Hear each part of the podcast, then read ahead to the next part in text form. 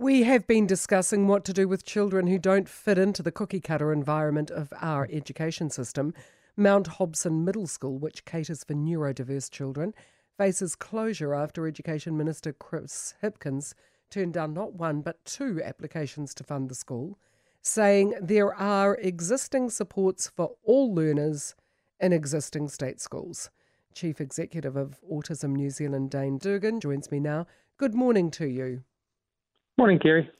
Are there enough supports for children in existing state schools? No, there's not, to be blunt. Um, we know what, what we advocate very strongly for at Autism New Zealand is choice. And parents of these children should have choice as to where their autistic child goes and what's going to best suit them. We, we're out and about in schools quite a lot. We talk to teachers quite a lot. And I just want to firstly say we think teachers do an amazing job but we know the system is not set up right. So we expect teachers to interact with our community when we don't give them the tools or the best tools on how to do it. So what we advocate for really, really strongly is obviously putting uh, more resources into the system, more resources into teacher aides, which we've done recently, and we've set up a few training programs for the teacher aides, which have been really positive. Um, but we also need to look at systemic change, and there needs to be training on autism at Teacher Training College um, and wider than that, obviously. And then um, for 80% of our community, working in a mainstream environment would probably work really, really well for those children. But there's always going to be a group where having specialist schools are really important for them, which we believe is a far more inclusive environment um, for them than being in the mainstream environment.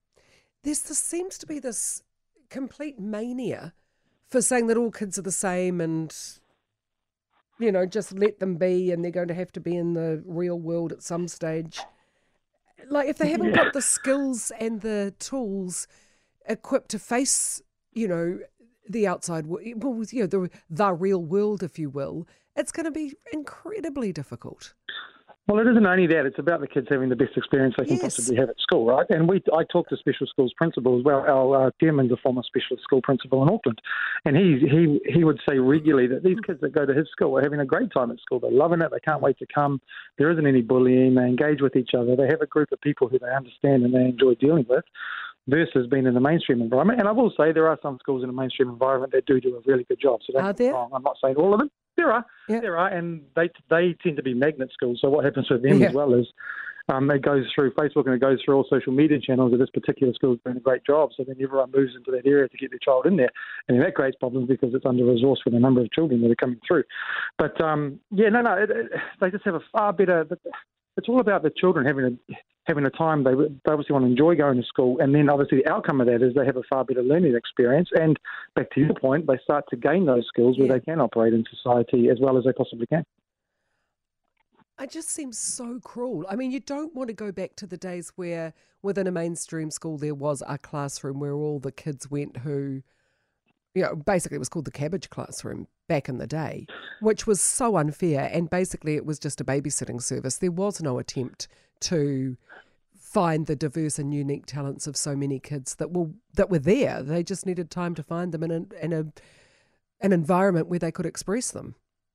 Exactly, and it's all about understanding that particular child. I think to your point beforehand, um, with our community, there's a pretty famous saying: "You've met one child with autism, you've met one autistic child," and yes. that's very true. Yeah. You know, so it's about taking a very individualised approach to that child. What we do know is though that if they do get the environment right in a mainstream school, it can be beneficial to that child and everyone else in that classroom. The problem is the system and the resources just aren't set up for that now.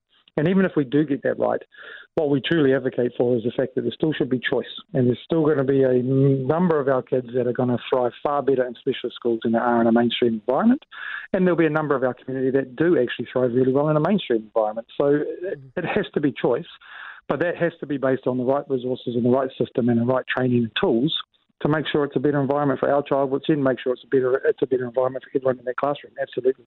So, what happens when you come up against a government that's ideologically opposed to having special schools?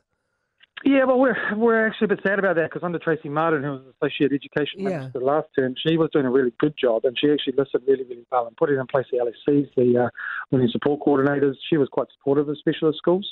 So we're trying to get in front of them now to talk about this because the rhetoric around inclusion and mainstream again, will work for a lot of our community, but it doesn't work for all of them. So we constantly are in constant conversations with the ministry about this. And to be fair, I do think they have been moving in the right direction.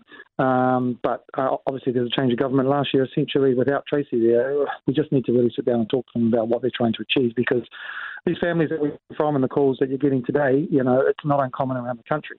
And, and it's not just an Auckland issue, it's a national issue that we Yeah, need to is. address. Yeah. God, I don't know how you're going to sit down and get in front of them, though. I really don't. Uh, it's pretty difficult with all the ministries right now. They're all Yeah. COVID, knee, knee deep in COVID, unfortunately. Um, as I said, the Ministry of Education, we do have a pretty good relationship with them, so we can sit down with them and talk about this. But getting in front of the ministers at times can be a bit difficult. Tracey, that's, that's why Tracey was so good. We could easily sit down with her and talk, and she'd actually listen. Mm. So we really want to. We really do want to get in front of Chris and associate ministers um, and everyone else and just talk through. There has to be better options for our children. There has to be better options because it's all about outcomes and it's all about making sure they have a good um, experience in school, like like every child deserves a good experience at school. They enjoy going to school and they come out of that with the skills to operate in society. Beautifully put. Dane Dougan, Chief Executive, Autism New Zealand. News Talk ZB, it's 8.